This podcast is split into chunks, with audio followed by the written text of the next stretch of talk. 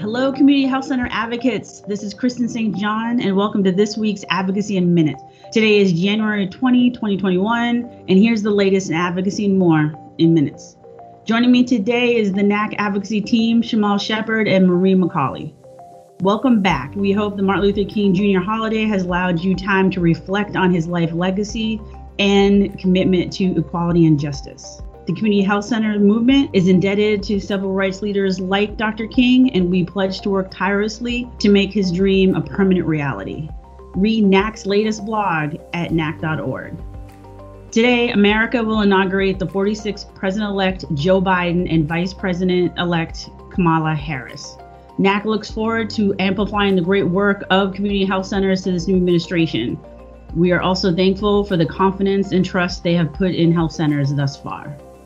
Also, be sure to check out these new resources to help you build resilience through personal wellness. For further support, please email us at grassroots at nachc.org. Now, let's get to the latest in community health center policy and advocacy news. Marie? Thanks, Kristen. On January 15th, 2021, President elect Biden announced his COVID 19 and stimulus plan, hoping Congress will take up and pass the legislation. Biden specifically included community health centers wanting to increase partnerships with health centers and boost their federal funding. In it, Biden calls to launch a new partnership with federally qualified health centers nationwide. Incoming Majority Leader Chuck Schumer and current Majority Leader Mitch McConnell will meet today about balancing confirmation hearings with the Trump impeachment trial and balancing power sharing in an evenly split Senate.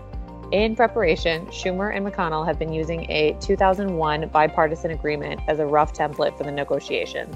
25,000 troops are now in Washington, D.C. to protect the Biden inauguration from a repeat of the insurrection plots and violent acts that occurred on January 6, 2021. After his inaugural address, Biden will receive a presidential escort to the White House. Over the past weeks, online chatter has included statements urging extremists to meet in D.C. and try to prevent Biden from entering the White House. Such a move would prove challenging, if not impossible. Additionally, the Senate began hearings yesterday for the following President elect Biden's appointment Treasury Secretary nominee Janet Yellen, Director of National Intelligence nominee Avril Haines, DHS Secretary nominee Alejandro Mayorkas, Secretary of State nominee Antony Blinken, Defense Secretary nominee Lloyd Austin. A hearing for Transportation Secretary nominee Pete Buttigieg will happen on Thursday, January 21st at 10 a.m. Eastern. Shamal, what do you have for us? Thanks, Marie. On January 8, 2021, the Center for Medicare and Medicaid Services approved the first 1115 demonstration that would permit Tennessee to transition its Medicaid program to a block grant model with a new aggregate cap approach.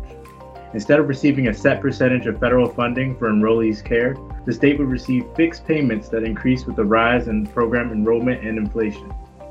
Tennessee will be eligible to qualify for shared savings on an annual basis when it underspends the without waiver aggregate cap and meets quality targets.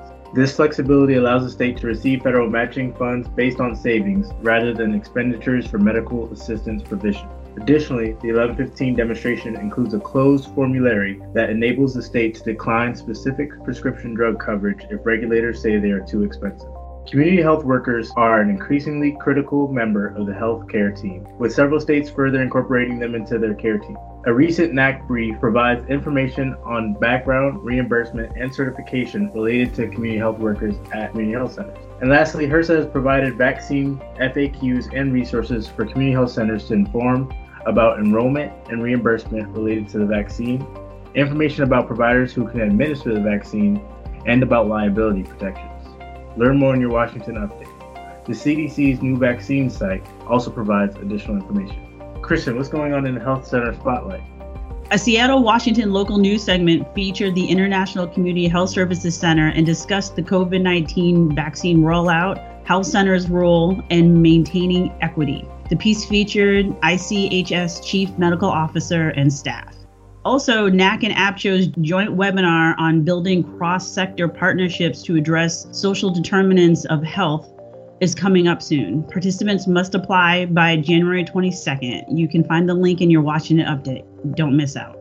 And we have learning opportunity for advocates happening February 4th at 1 p.m. Eastern. The National Center for Health and Public Housing will conduct a webinar to discuss findings from its past research publication on the emotional and mental health of public housing residents. The webinar will cover the need for information on behavioral health conditions, treatments and services, challenges public housing residents face in obtaining care, and provide information that health centers can use to modify their approach to outreach and education. The med- medical director from La Maestra Community Health Center will discuss their innovative integrated behavioral health program. You can find a link to it in your Washington update. Thanks, team. And for our listeners, some quick reminders. Make sure to thank your members of Congress for providing community health centers long term funding on our Take Action page. Please continue to refer to our HC Advocacy coronavirus advocacy tools in this challenging time.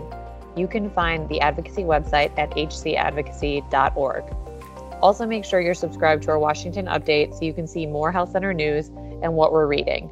In order to keep up with all upcoming advocacy events, visit hcadvocacy.org backslash calendar. And for further support, please email us at grassroots at nachc.org or follow us on Twitter and Facebook at HC Advocacy. As always, a huge thank you to all of our advocates for your strong advocacy efforts. Thanks for listening, stay safe and healthy, and we'll be back next week.